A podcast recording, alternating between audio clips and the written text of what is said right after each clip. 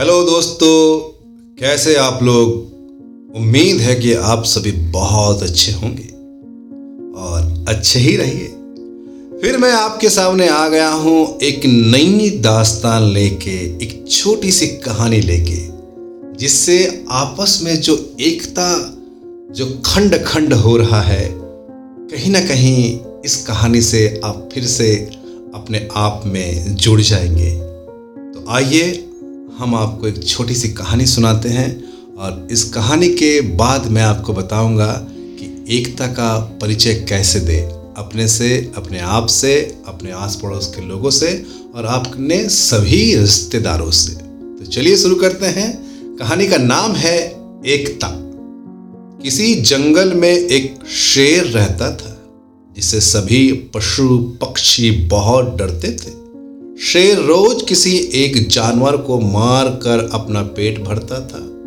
उसी जंगल में खरगोश, कछुआ, बंदर, हिरन, ये चारों पक्के और सच्चे दोस्त थे, जो हमेशा हर जानवर की मदद करना जानते थे और मदद करने के लिए हमेशा तैयार रहते थे।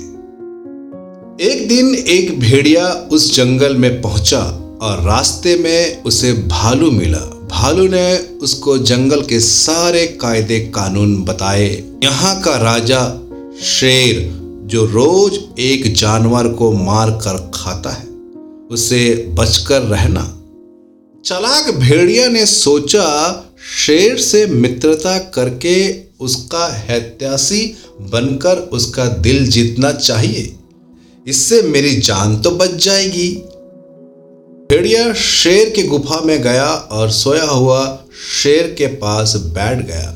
शेर नींद से जब जागा तो भेड़िया को खाने के लिए उतावला हुआ। भेड़िया ने कहा, महाराज, पशु लोक से पशु देवता ने आपकी सेवा के लिए मुझे भेजा है। अब आपको शिकार पर जाने की ज़रूरत नहीं है।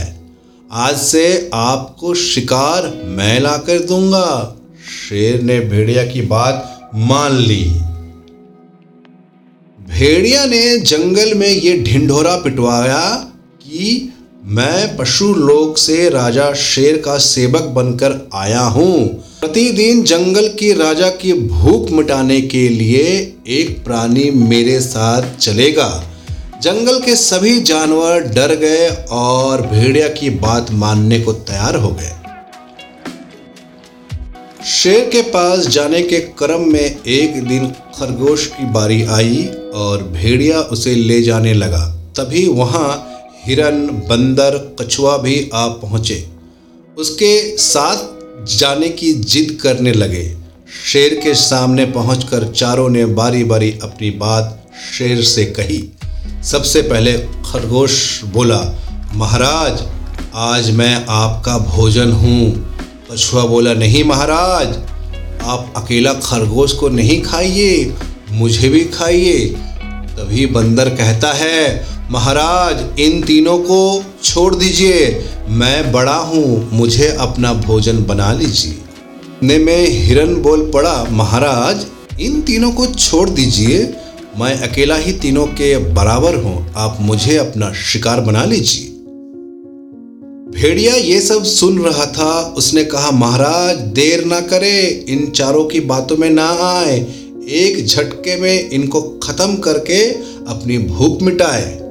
शेर ने चारों को अपने पास बुलाया और कहा, मैं तुम्हारी सच्ची एकता, मित्रता और त्याग देखकर बहुत खुश हुआ हूँ। ये कहकर शेर ने भेड़िया को अपना भोजन बना डाला। अब आती है शिक्षा। किसी भी कार्य में सफलता पाने के लिए आपसी एकता होना बहुत ज़रूरी है। एकता के लिए चाहिए आपसी स्नेह और विश्वास।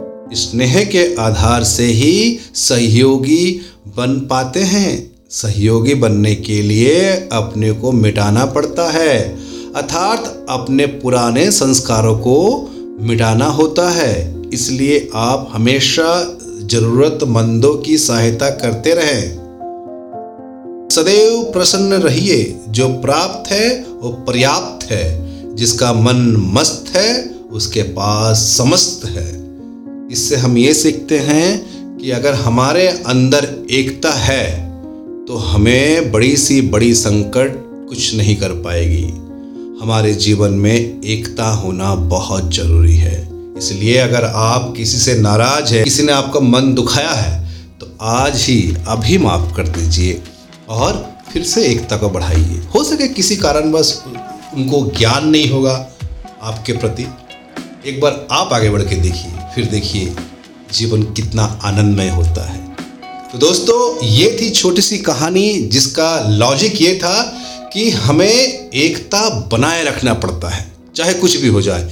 एकता ही हमारा विश्वास है, और जब विश्वास हमारे साथ होता है, हमारे लोगों के साथ होता है तो हम बड़े से बड़े उपलब्धियाँ भी पा सकते हैं। निस्वार्थ बनिए और सबका मददगार बनिए।